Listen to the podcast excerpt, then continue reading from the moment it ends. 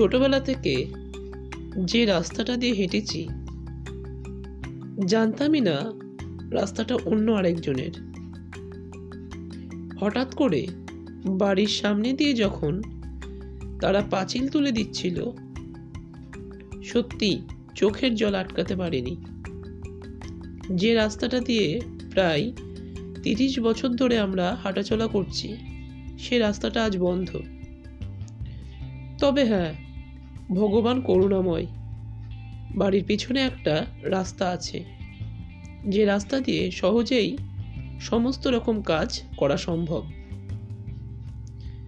ভগবান হয়তো সেই জন্যেই বাড়ির পিছনের রাস্তাটা বানিয়ে দিয়েছিলেন। মনটা যথেষ্ট ভারাক্রান্ত ছিল। সন্ধ্যাবেলায় টিউশন পড়াচ্ছিলাম। দশম শ্রেণির একজন ছাত্রী আমাকে বলল, দাদা, কিছু হয়েছে নাকি?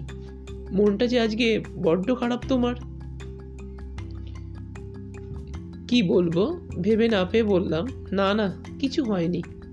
ঠিক আছে। সে তো নাচর বান্দা। না, কিছু তো হয়েছেই। বলো কি হয়েছে? তখন এই বাড়ির রাস্তা আটকানোর ঘটনাটা তাকে বললাম। তখন সে আমাকে একটা গল্প শোনালো। সে বলল দু হাজার পনেরো সালে আমি বাংলাদেশ থেকে কাটাতার পার হয়ে এদেশে এসেছি। সে আসার বিভৎস ঘটনা তোমাকে বলতে চাই না। তবে হ্যাঁ বাংলাদেশে আমাদের দোতলা বাড়ি ছিল। প্রায় পঁচিশ বিঘা মতন জমি, দুটি পুকুর এবং অনেক গাছপালা ছিল। সব কিছু ফেলে দিয়ে আজ আমি নতুন একটি দেশে।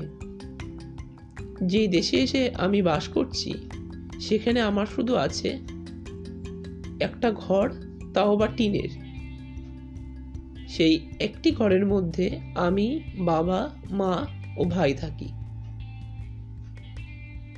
এবার তুমি বলো, একটা দেশ থেকে আরেকটা দেশে আমি এসেছি। যে দেশে আমি থাকতাম, সে দেশে আমি সোনার চামচ নিয়ে থাকতাম। কোনো অভাব, অভিযোগ ছিল না। কিন্তু পরিস্থিতি আমাকে এদেশে আসতে বাধ্য করেছে। আর এদেশে এসে আমি যেখানে রয়েছি, সেটা সত্যি আমার কাছে প্রচুর বেদনাদায়ক। কারণ এই রকম ঘরে আমি কখনো থাকিনি। আর তুমি সামান্য তোমার বাড়ির রাস্তা আটকে দিয়েছে বলে মন খারাপ করে বসে আছো। অথচ দেখো তোমার বাড়ির পিছনের রাস্তাটা খোলা। সহজেই তুমি সেখান দিয়ে হাঁটাচলা করতে পারবে, সমস্ত কাজ করতে পারবে। সবসময় মনে রেখো দাদা, ভগবান একটা রাস্তা বন্ধ করে দিলে ঠিক আরেকটা রাস্তা খুলে দেয়। তার এই কথাগুলো শোনার পর কিছু আর বলিনি বা বলতে পারিনি। ছোটরাও আমাদের দারুণভাবে শিক্ষা দেয়। যে শিক্ষা আমাদের জীবনের পথে অনেক সাহায্য করে। এমন মনে করা উচিত নয়, ছোটদের কাছ থেকে কিছু শিখব না।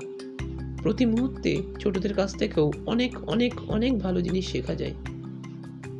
যেমন, আমি আগের দিন আমার ছোট্ট শিক্ষার্থীর কাছে শিখেছি। ধন্যবাদ।